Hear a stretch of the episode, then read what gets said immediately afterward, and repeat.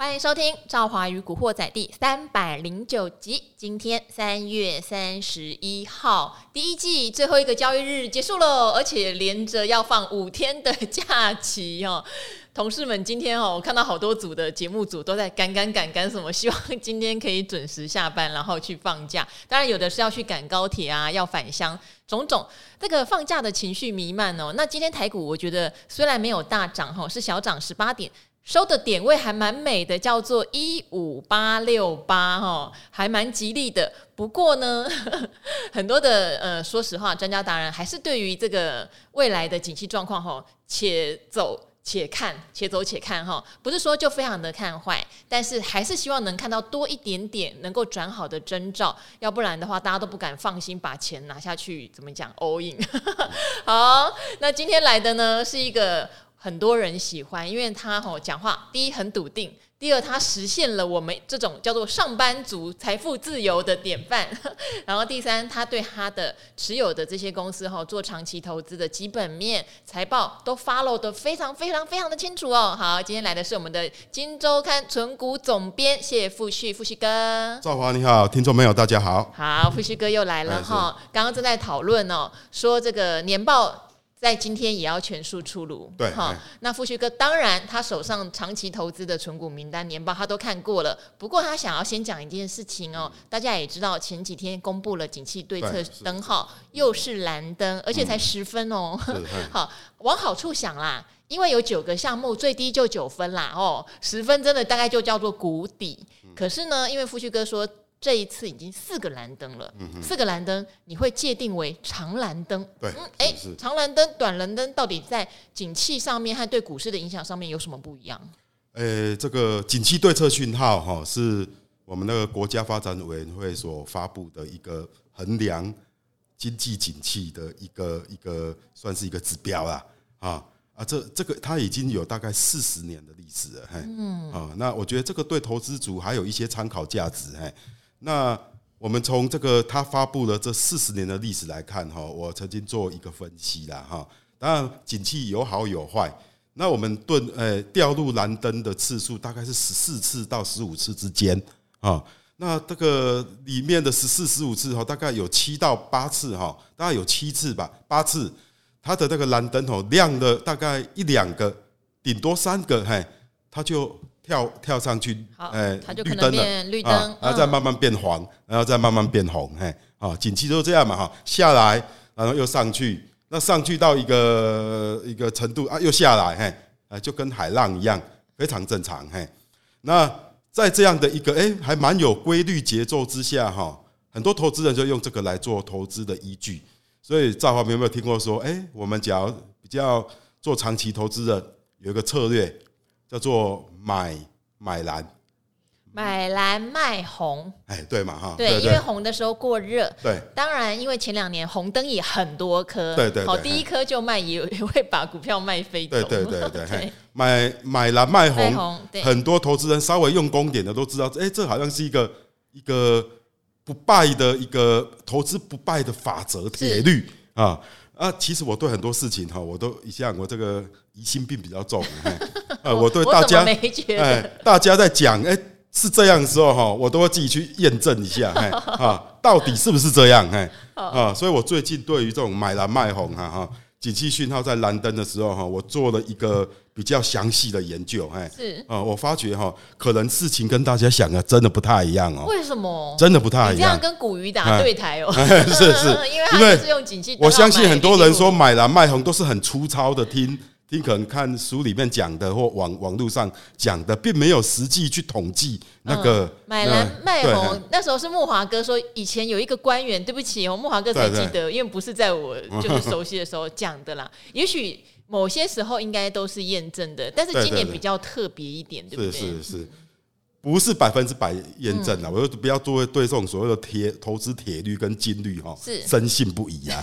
好，你总要有一点怀疑。不，我举例来讲啊，其实要注意的，第一说哈，第一个我要提醒大家说哈，这次的二月份是蓝灯嘛，对。啊，等于是第四个蓝灯呢，对。啊，那这在历史上过去四十年呃，超过三个蓝灯的也不过六次哦，哦，包括这一次也不过六次哦，啊，那一亮蓝灯。一亮到三次以上的，通常都会亮到至少八个以上。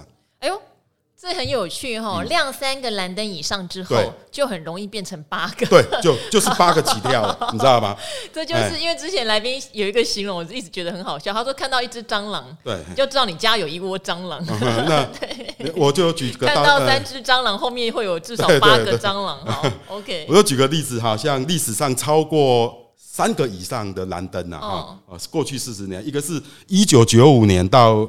呃，一九九五年的三月到一九九五年的十一月，哦，那时候的背景是台海危机，那时候是李登辉当政嘛，对。啊，台海危机打飞弹嘛，打到那个 那个那个我们那个屏东外海那里，嘿，啊，对，台股大跌，当然这是当时的政治呃政治的因素了哈，啊，这个来这呃一九九五年亮了九个蓝灯是。啊，然后二零零零年是什么呢？啊，亮了十五个蓝灯，是史上台湾经经济史上最多的哈。啊，它从二零零零年十二月亮到二零零二年的二月才转绿，哈，总共十五个。那边那时候发生很多是不止网络泡沫，还有像什么好像九幺幺的攻击，对对，都在这个时间点都那个时候发生。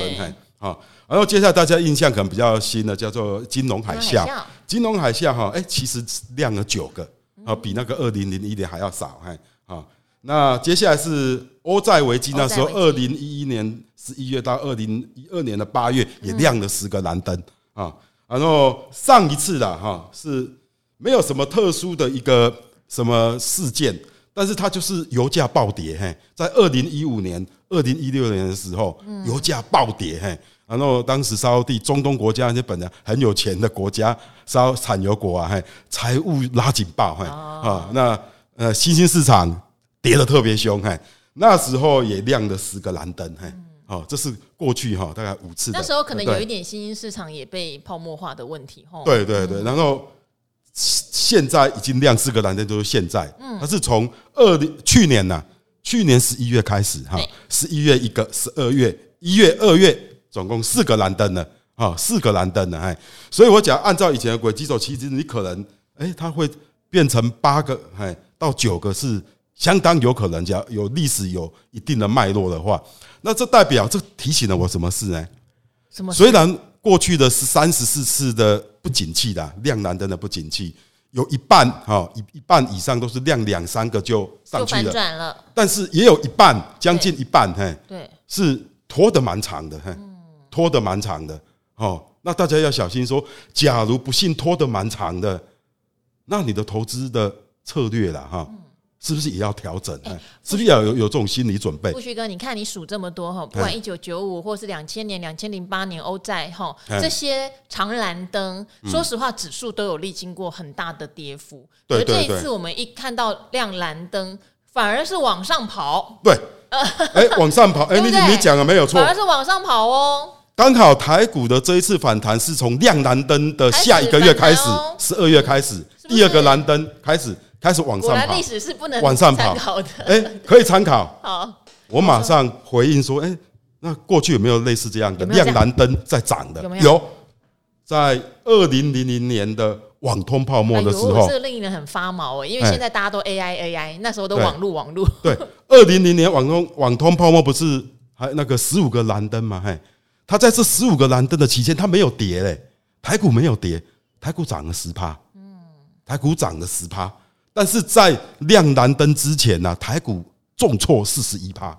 那跟我们现在是不是有点像？因为去年我们跌了二十几趴，对，我们去年跌了二十八趴嘛。对对对。啊，那这一波哎，反弹比那个二零零一还要还要快多，嗯。而且还有一个同样的一个一个背景，你知道吗？背景。我们这次大跌之前都发生什么事？大跌之前都发生什么事？高科技泡沫。哦。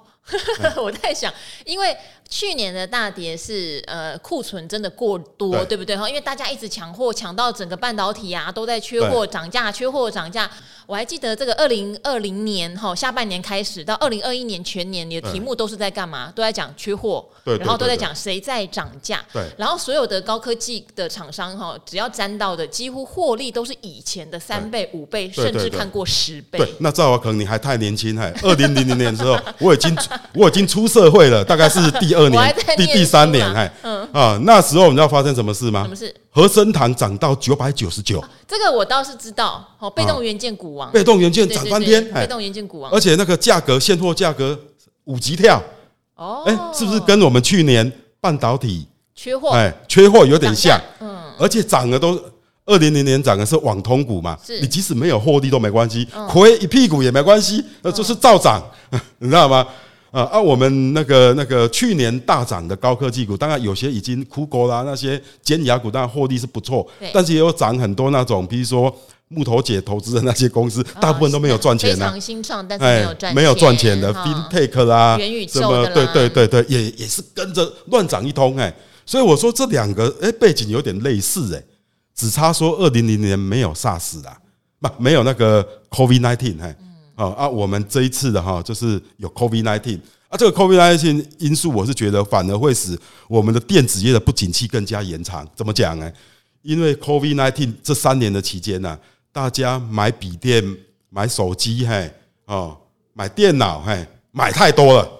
对啊，因为呃，说实话，这个笔电需求那时候真的是蓬勃发展哦。因为全家人一家四口可能就四台电脑，要远距教学的，要远距开会的都要用哦。那时候真的是呃，这个题材非常非常的夯。不过也就是这样，现在就不用买了。对，那你想想 看嘛，四口都不用买笔电或手机，嘿，笔电你买了至少也用个四五年吧。啊，像我比较省的话，用到八八九年呢。啊，有些 你也太省。但是当然往好处想了哈，也很多人认为两三年后，因为你已经买了这么多笔电，那要换机嘛？对对，那一家四口可能有三口还是得换，反而是比以前的需求其实是变大了。对的，base 会变大嘛？因为现在笔电已经渗透到连小朋友都要有一台嘛。对对对，所以换机的时候，他总不能说，哎，你就自己换，大人自己换哦，那我嘞？所以长期而言呢，哈，啊，长也没有多长啊，大概两三，我对两三年后的电子股。再起来，卖工两三年了。其实我觉得电子股哈，其实在沉潜个一年半到两年也会起来了。哎，因为手机、笔电哦，现在搞不好比电冰箱、电视机更重要。是啊，是啊，大家没有手机、笔电，好像活不下去的样子。哦，它其实某一种程度，它是刚性需求啦。是啊，所以我对长期的电子业景气我并不悲观。但是，但是就是今年跟明年，嗯，大家今年不要说，哎呀，好像股市，哎。而且这次是电子股领军呢，涨了二十几趴，好像哎乌云已经快散了。我不认为不不不这么认为，我是觉得乌云吼正要聚集下来，嘿哦，这是搞搞不好是一个暴风雨前的临近，搞不好是个逃命波，嘿也不一定，嘿啊，我是觉得用我的这个历史的观察啊，哈，给大家做一个参考，说你接下来，比如说我们也不要讲太长，接下来未来一年，嘿。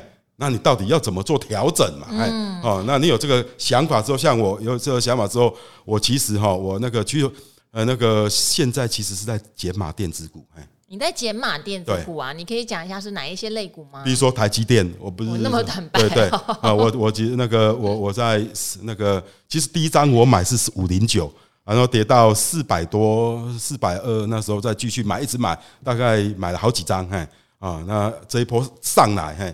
大概又把它卖掉一半以上，嘿，啊，台积电，嘿，还有手上一些涨多的电子股，嘿，是。啊，我都我都先把它做做减减码的动作，比如说，呃，我的投资一阵子的敦洋科技啦，啊，这种高值利率的你也卖，对，我也卖，因为我化了你，我没有没有，我觉得哈，像，但是我没有看看看坏它哦，嘿，我觉得说敦洋科技它是做那种。那种 IT 的，对对，整合的，整合的，好像它反应会比较慢，股价也撑在那边。他们以前本来就比较牛皮啊。对，但是其实它以最后也会受到影响，是因为整个高高科技股哈，因为历经这波存货调整，他们的获利一定会在未来一两年恶化，那就会他们一定会砍他们的 CapEx，一定会砍资本，只是说本来要建一个机房，预算不可五亿，啊，现在没有赚那么多钱，变三亿好了，不是那些 Meta 啦。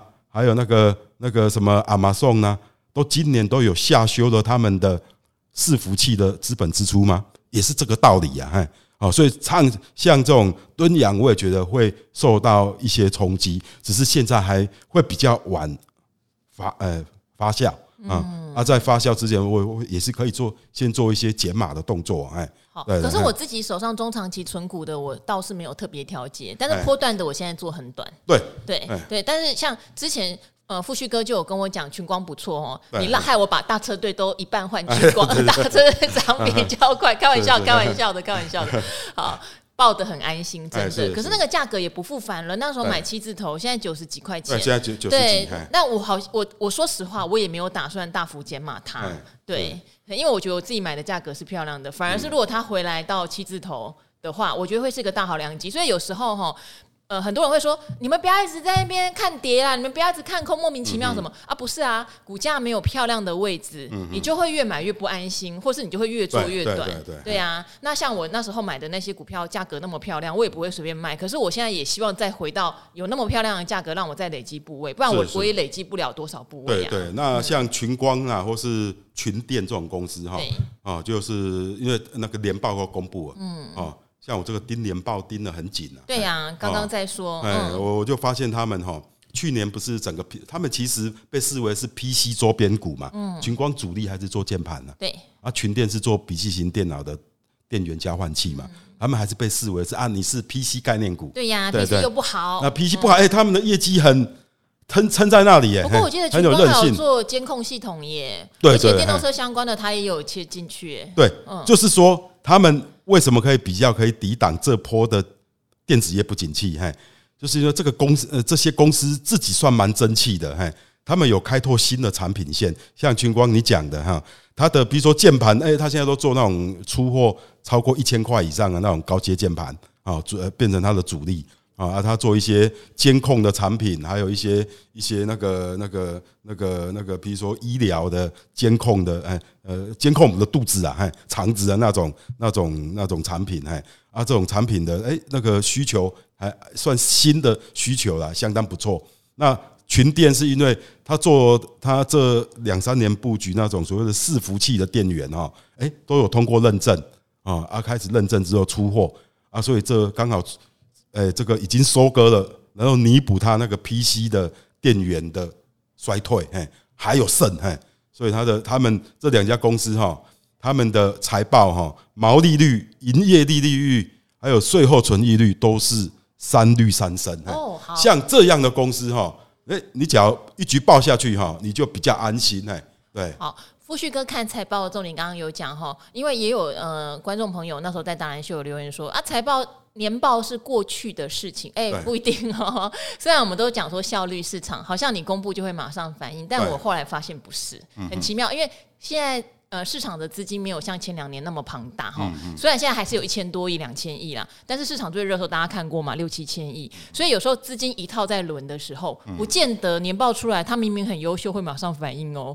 然后对，然后也真的是有这样的现象哈，有的人是有点后知后觉，比价一轮嘛，哎，别人都涨到十五倍本一比，突然想到，哎，这家去年假设赚五块啊，股价怎么才四十，就忽然跑来拱它，真的会这样子哈。好，所以呢。呃，富旭哥看第一，当然年报有没有符合预期？也许很多人觉得抓预期很难，没关系，多找一些资料，网络上其实都会有。第二，三率哦，有没有三升？那三率？毛利率对不对？盈利率、税后纯益率对不对？三率如果都比去年同期是上升的，它就是一个很好的。这个三率我在特别讲，我怎么观察这个三率哈？毛利率是第一个，嘿，嗯，毛利率代表它的产品的竞争力，是它产品的护城河，嘿。或是它产品结构有没有变好，这是毛利率，嘿，啊，你的你的呃，从的毛利率可以看出说，哎，你的技术有没有在进步啊？哦，这些你的产品有没有，呃，越是做的人家做不出来的啊？是，哦，毛利率是看这个东西，嘿。那第二个是营业净营业利润率，嗯，营业利润是看管理啦，哦，看你这家公司，你虽然赚到钱了，嘿，但是有些公司赚一大堆钱。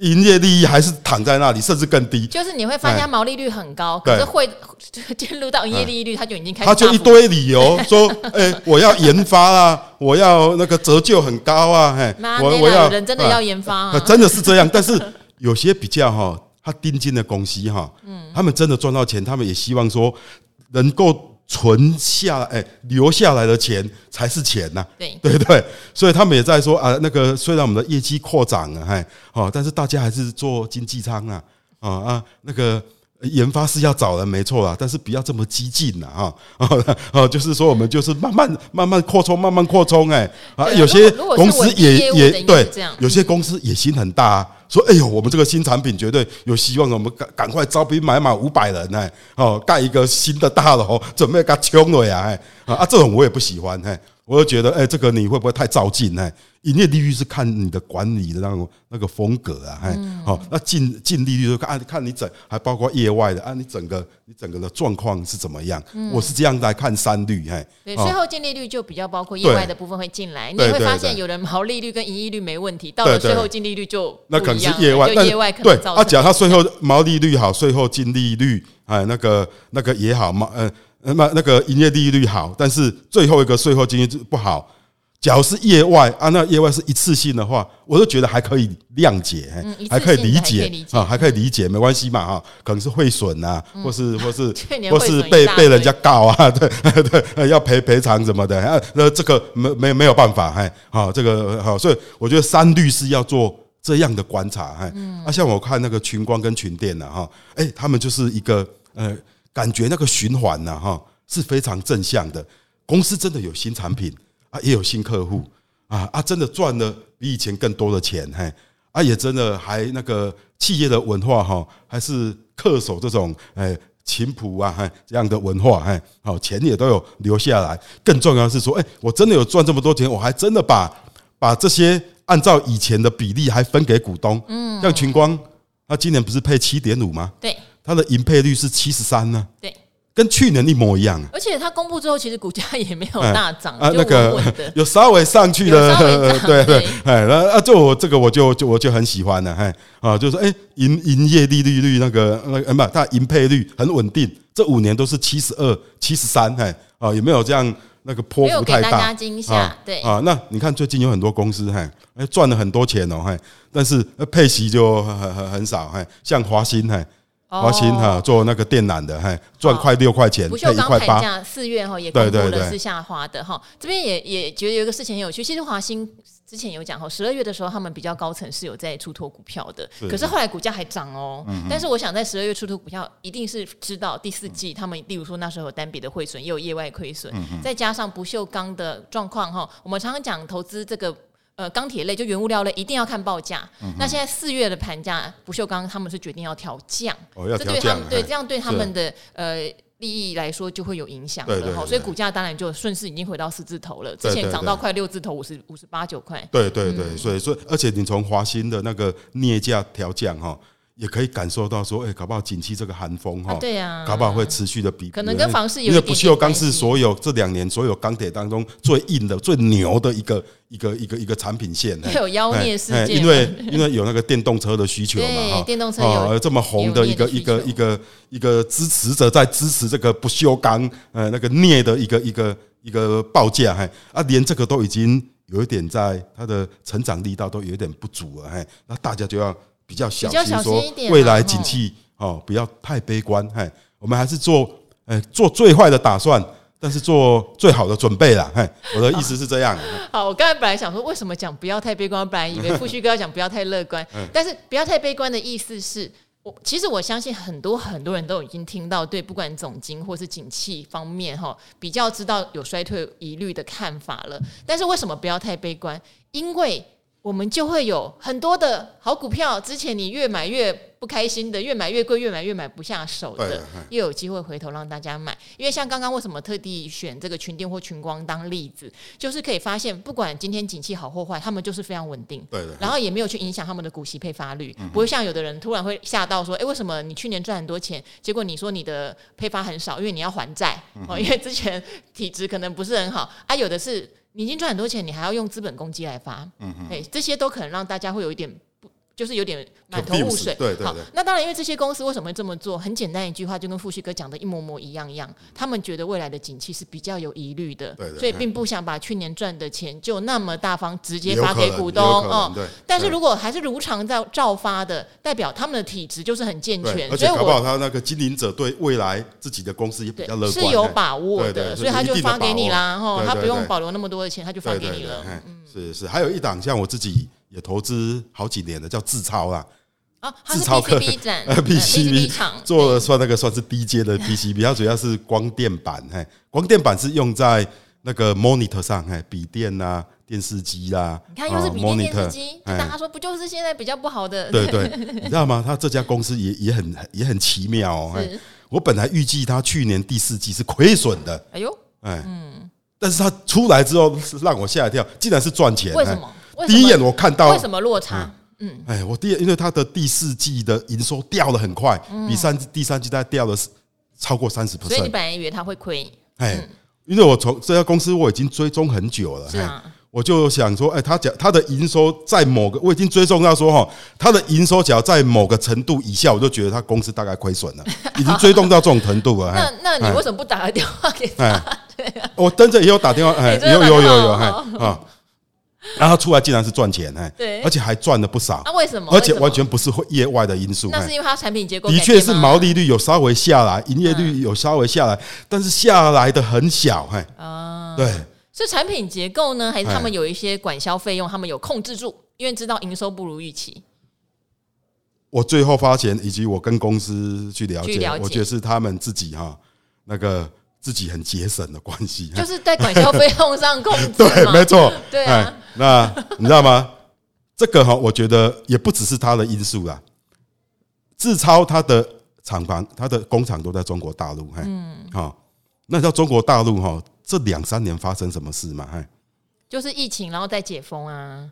对，嗯，没有，就是说电子产业哈，很多外从中国大陆外移嘛，移到越南，对，哦，移到移到泰国，嘿，哦，然后导致中国大陆过去这两年的劳动市场啊，是有一点，是有一点就是走下坡的，嘿。哦，就像以前可能很缺工，可能每个都在涨工资，对对对，现在就是希望能找到一份工作就好了。志超的里面跟我讲说，他们现在。在中国的厂用很多都是所谓的派遣员工，哎，哦，然后就不用花这么多钱，而且弹性大，弹性大，重要是弹性大。而且以前的话，你用这种会很怕他立刻跑掉去，没订单的时候，别人工资高就跑掉，现在不会。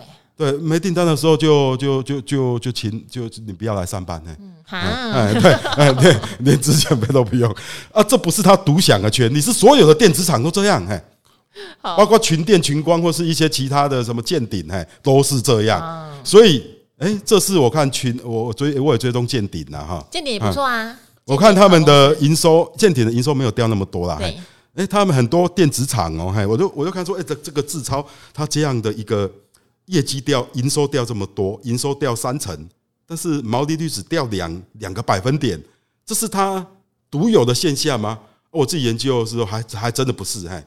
很多电子股都这样，尤其是 PCB 电源供应器都是这样。哎，啊哦，那我就觉得要再去了解说啊，原来是他们现在就是那个中国大陆现在第一个工厂外移之后，他们的劳工呢，哈也比较好找了，嘿，没有像两三年前那么缺，嘿，然后工资的涨幅也已经也没有那以前那么夸张了啦，嘿，啊，然后最重要就是派遣，嘿，啊，就是说啊。工没订单，那没订单你就不要来上班，嘿，有订单再请你过来，嘿，让公司很有弹性，嗯，哎，这个真的要打电话到公司才知道。对对，那像像我也投资另外一家叫做超风，超风电子，它是呃封测股啊，封测股的为主的。绩优生嘛，哈，对对，嘿，哎，我自己也有投资啊，好几年。本来也就是很适合以电子股里来说，它是电子股里的传 承股。对，那你知道吗？超风就没有办法这样。为什么呢？超风他在工中国没有工厂，超风的五个厂全部都在台湾。好，哎，我跟你讲，这有时候也很好笑。之前像有一家叫神准还是谁，德伟、沈准都在诉求他们的厂在台湾，所以中国那时候疫情大封城的时候，他们不受影响，哦，股价就一涨一涨。对对。结果现在反而是啊，因为他在台湾，所以就没有享受到这个劳工便宜的权益。对，那超峰因为他们。劳工台湾怎样呢？其实封测股，而且像超峰做这种中低阶的哈，他要很多人力去做，去去还算劳力密集啊。是是，超丰请好几千名员工哎。我还记得那时候他们也有爆发过那个疫情感染。对对对，都外籍的，呃，不要关在一起的。对对对对对，他们员工很多人呢，好几千人哎，还有宿舍很大间呢，哎，啊，食堂真的很大，呃，像比我那个当兵部队啊还要壮观，嘿，是，哎，那个。但是他就没有办法，他他的第四季业绩掉下来，三率三降啊！哎，别人第四季绩掉下来，但是因为受惠于成本管理，对对不对？然后就没有那么大。而它降的都是说，哎，那个毛利率哈，毛利降的比业绩业绩掉掉的还凶，嘿啊，你懂这个意思吗？嘿，比如说营也营收掉十五趴，那毛利可能掉掉二十五趴。哦，那营业利润可能掉四十趴，是这样掉法，你知道吗？嘿，啊，这个掉法就是为什么呢？因为他们之前几年在盖一个第五个新的厂，折旧也高了哦，折旧的问题。对对，然后他们劳工啊，那劳工发参加法说会的时候说，哎，他们也自己说很很坦诚啊，说现在订单不好，但是不敢 lay off 员工。哎，台湾比较有保障。第一个是这没有，他们请。以外籍为主啦，哎，我们对外籍还是哎，对了，但保障比对岸要要要好多了，哎。但是他们很担心说，哦，台湾的劳工劳动市场还是相当紧俏。是啊，是。我假如现在就请他们走，要再找他们来，嘿，那就没有那么容易了。确实，哎，所以就不敢不敢做太大的调整，你知道吗？所以把那个成本呐，哈，营业成本都跟在那里，哎。啊，这个就是一个不同的处境，但是你不能说超风比呃那个呃自超见顶比较厉害，超风比较逊，也不能这么讲。好，因为他们面对的环境不一样嘛。对，其实这种东西就跟之前有人在汇率上做自然避险一样哈。有人因为汇率很会避险哦，结果他们就可能常常是站在有汇率汇兑利益的那一方，但有时候做错就变成大幅汇损。嗯，那这种事情跟那个什么时候有点像？你现在当然因为你的厂在中国，你有收回到中国这个劳工红利的好处。但是有时候风水轮流转呐，对，你怎么知道过两三年又怎么样？因为前两年是你藏在那里的，你就全部瘫痪的，好吧？有段时间根本就不能就不能工作，不能运作嘛。所以这种事情就是风水轮流转，还是要回到他这家公司长线，它到底是不是一家绩优公司？哈，超峰它就是绩优公司，它可能现在没有像其他的 PCB 厂有这个红利，可是没有关系啊。恢复正常的接单、正常的供应的时候，它一样是有它的竞争力。对，没错。所以超峰其实我是有做减码，但是只有减码，没有把。它，出脱，对对对，只是说啊，它可能未来，我估计它其实半导体哈，尤其这种比较中低阶的，现在半导体只热两个啦，一个是高阶逻辑的，对，就跟 AI 啊什么高速运算有关，一个是那种功率元件还不错啊，那其他的都都很都蛮惨的啦，嘿。啊，超风刚好就是这两个都没有，嘿，对，就 就是主要是那种中高呃，就一般大众运用的什么 MCU 啦一大堆，嘿，消费性为主，消费性为主，哎，所以未来半年哈，哎，什么我呃一年甚至一年我都会比较谨慎，哎，但是我知道景气来的时候它还是会上去。而且你也在看它的价格吧，有时候价钱就是这样子哈，它跌跌跌跌下去的时候，它已经完全反映它不好的状况了。对，它从九十几块跌到现在五十几啊。对，超跌的时候你反而要考虑它呀。对对对对，所以当然，因为我们都一直持续在追踪，也都没有没有卖卖光，嘿。等于是说还有一个 link 在，嘿，对，都持续在研究，持续持续在在做呃分析啦，嘿，所以那个这个总是，但是总是会先哎先退出一部分资金，然后观望，等到对的时机，不错的时机，嘿，哦，哎，订单有回温了哦，嘿，产能利用率有上升了哦，嘿，哎哎，可能再再来再来那个重新。哎，re-entry 这样的一个，胡旭哥是用这样的方式，他的资金效率会好一些，对，会比较好一点，因为毕竟我们不是像巴菲特这样资金那么大嘛，嘿，对对对，可以熬，没有办法，嘿，要要提高你的周转率，创造一些。一些那个啊，对，因为富旭哥挑的都已经是好公司了，但他知道他的 tempo，对，所以他是用这样的方式，可能某一些做所谓的价值波段哈，价值选股也是可以做波段操作的。那像我的话，就是我长线部位几乎都很懒得进出，都已经长线部位了嘛，就扔在那儿。可是我会有一些短波段的东西，短波段的东西就不见得是完全是叫价值，它可能是成长股，它可能是呃业绩有爆发性的那一种，但是我会做比较短。大概是会有这样的差别，所以每一个人有自己的操作特性跟逻辑哈，还是要建立自己的方式是最重要的哈。好，那这样年报结到这边的话，其实有人说去年有一个很有趣的现象，就是去年的营收应该是创历史新高，营收早就出来了，但是去年的整体上市规的获利啊会。月略衰退，可能一到两个百分点。对对，哦，那今年的话不用说了，营收跟获利数字应该都是衰退的啦。哈，好，所以如果是一个长蓝灯的情况，大家可能要格外留意。对，就是指数这样涨上来，哈，二三季会不会比较无以为继？对，哦，有时候你会需要东西接棒的哈。第一季你可以做梦啊，你可以说落底呀、啊，你可以说接下来下半年订单都会回笼，有很多的梦可以在第一季说。其实通常第一季都是还不错的行情，对历年的记录来说，那个那时候大家都有有有梦最美。对，那第二季就要看情况，像第二季有时候如果今天大家的呃获利数字都很好，例如二一二零二一年就会上演除权息行情哦，超猛的，每一家都是除权息前先拉，然后除完权息之后。马上填全息哦，好，那个是景气非常好的时候，但如果景气不好，就有可能会出现贴全息的问题哈。那所以第二季、第三季就会有这样的状况。当然，我们都很希望科技股啦，或是任何的传产类股，第三季真的能看到订单变旺这件事情。因为第三季很重要哦。第三季如果不旺，叫做旺季不旺哦。因为你过了拉货潮，没有人会突然在第四季季底。突然猛爆性拉货，正常来说真的没有，除非这个世界又发生了什么疫情或战争，这个我们就不晓得哈。对对。可是如果以正常的景气节奏来说，第三季就是要拉货，第二季末、第三季初就是要拉货。如果没有拉，那你说第四季要狂拉的机会真的不高。对对对。所以大家还是要密切 follow 下去。对对。所以我说，我认为说哈，整个整个股市哈，去年的大跌哈，其实主要反映的是。是那个啦，就是整个电子业冲太快，嗯，泡沫的那个爆破的问题，哎，但是我觉得第二波接呃呃的修正呢，哈，应该是要针对那个不景气，嘿，经济衰退做修正。那现在对大大家对经济衰退哦这种事还有一点，你知道吗？迟触不前呢，到底会不会衰退呢？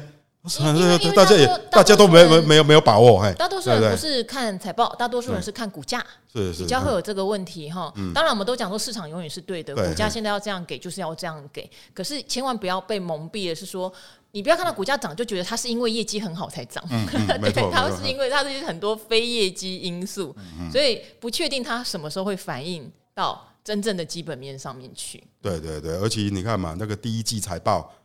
是四月中旬会陆续出来嘛？哈啊，四月十五号还二十号？哎哎，那我觉得第一季财报大家都不好看，哎，除了少数的呃公司，嘿，那大部分的电子业都会做迷迷冒冒，哎，看营收就知道了。对啊，大家看这些心情又不好。你看，我还看很多公司哈，尤其电子公司哈，哎，一二月的营收比一月差的，大概我追踪的大概。占了八成以上，这真的很夸张。这你知道吗？一一月休这么长的假，啊，你二二月都回去上班了，还比一月差，嘿，我就把这当成是一个警讯，说，哎呦，景气可能没有我们的想的乐观。大家都说第二季触底，第三季回回升，嘿，我是打个很大的 question mark，哎哎，我是是是如履薄冰呐，嘿，是这样抱着这样的心态。好，那无论如何哈，呃。还是那句老话，好，中长线为什么赵华说我的持股不动？嗯，因为我不我没有办法预测市场现在要要要干嘛哈，搞不好他就。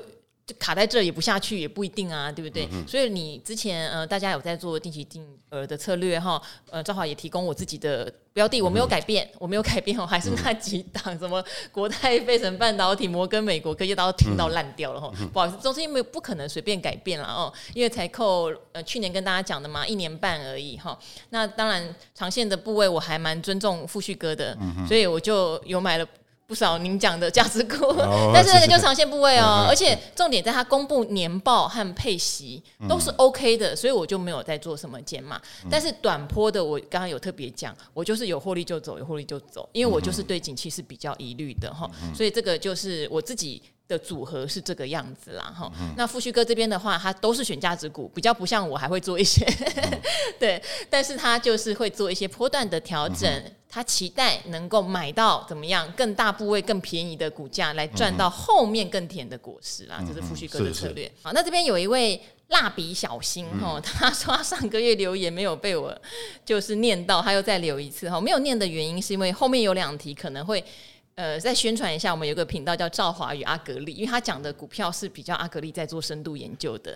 那、oh. 因为阿格力现在有这个频道之后，就不会来古惑仔了，所以我会建议去那个频道哦，订阅呃 VIP 专案的话，阿格力其实会还蛮详细的回答。那我就回答你前面两题好不好？因为你现在就讲说，呃，你还是一个大学生，所以金额不多。那你现在想要问大盘型的 ETF 哦，零零五零跟零零六二零八，如果资金不大的情况，建议零零五零。零还是零零六二零八？我想你也知道，这两档 ETF 追踪的是同样的指数哈，同样的指数。那当然。呃，差别只是在零零五零，因为发行的比较早，所以现在股价就是三位数，但零零六二零八就是两位数。还有就是有人会去分析啦，就零零六二零八，因为毕竟是后进者，它的内涵的管理费比较低一点点哈，所以如果就你资金真的比较不足的情况下，当然也许你可以考虑零零六二零八，你比较容易买到一张。说实话，买零股还是有零股的限制。像我今天也是看到有一些股票在跌，想买零股，可是你就会发现零股有时候会跟现股有一点点价差，而且是溢价。对，例如说它一百五十块，零股就偏偏要一百五十二，就是会这样差哦。嗯、哦，不过我也学聪明了，后来我有时候卖股票，我就把它拆成零股卖，对，我也会卖到比较好的价钱。哈，无聊再这样了哈，我是无聊。好，所以如如果资金不大的话，也许你可以考虑哈，因为这样比较容易买到整张，其实交易上面你会比较顺畅啦哈。那你说你还想存金融股？目前比较看好富邦金。金融股的话，真的就见仁见智，因为金融股的整体股息殖利率其实并不是很理想。我们刚好今天的来宾是富旭哥，其实富旭哥手上就没有太多的金融股，有啦，但没有太多哈。好，那富邦金当然你选择的是一个所谓寿险金控的龙头，我个人对它是这两年虽然风暴风风雨雨，可是我并不否定它长期的竞争价值，只是到底你是大学生，要不要配置到金融股？我可能自己是比较对啊，给一个问号哈。好，那当然，富旭哥也可以讲一下他心目中比较好的金融股什么？因为通常我们会去讲金融股，会希望说他手上的不管是寿险、银行，还有就是证券，例如说这三个，他的业务能够比较平衡的话，是会是一个比较好的选择。对。才不会说你因为呃寿险部位太大了，在这两年有这种净值风暴，也不会因为说你都单压一个证券，结果今天成交量萎缩，你的业绩就受到很大的影响。好，我们之前是有给这样的一些建议啦。然后再来的话，后面两题可能就是我刚刚讲的阿格力会比较熟，因为你说阿格力提到的加一或中非，还有它的食品股大成普丰统一，那很巧的是大成普丰统一。恭喜您哦，在这个赵华与阿格力的最新一集免费公开版就讲了这三档，所以可以建议您去听一听哈，听了相信你对他们的投资价值会更有想法。好，那富旭哥，嗯、他想存富邦金的话，你有没有其他的想法？富邦金哈，我我个人不是很喜欢呢，哎，因为为什么？因为富邦金它在中国投资很大，哎，有华裔嘛，哎，啊，那我一直的对中国的银行哈。啊，那疑虑很深啊，但是是我个人的个人的，对对对，你们不要来战哦。那我喜欢的金融股哈，因为我金融股的确是波动小，嘿，配息，但今年不稳了，嘿，今年不好。呃，但度过今年，或许明年就会开始又又比较比较正常了，嘿，啊，但是我还是喜欢投资有成长性的金融股啦，啊，例如，例例如就是我认为台湾的整个金融领域哈，未来最有搞头的就是证券行业。好，证券业，所以刚刚讲是不是像元大金，对不对？对，还有我自己也也也有不少群益证，哎，就这两档，哎，是我的重点持股，哎，还有第三个我自己是投资中信金，哎，因为我觉得中信金的财富管理是所有的银行当中做的最强的，哎，而且中信金就是刚刚讲的，它的业务比较平衡啊，对对，也也也比较平衡嘛，有寿险，有银行啊，这样，哎，啊，所以我我自己是这样做的，给你做参考，哎，对。好，就是业务比较平衡这件事情可以参考。还有就今年股息不受影响的，其实已经有人跳起来自己讲嘛，像第一金，哦、因为它的过去的风控比较严，关谷银行，嗯、所以它今年的配息并没有受到任何踩到这踩到那。而且老银行它的家底也比较雄厚啊，对 对，对，它有些保留盈余的很多啊。对，所以长期来看的话，比较平衡型的，或是像富旭哥他自己很有主见，他就觉得证券很有搞头，所以群益证 或者像元大这种，他反而是比较喜欢哈。好，这边给您做一个参考哦。那今天非常谢谢富旭哥在年假前陪我们度过，那也跟我们古惑仔的听众朋友说拜拜喽，拜拜，拜拜。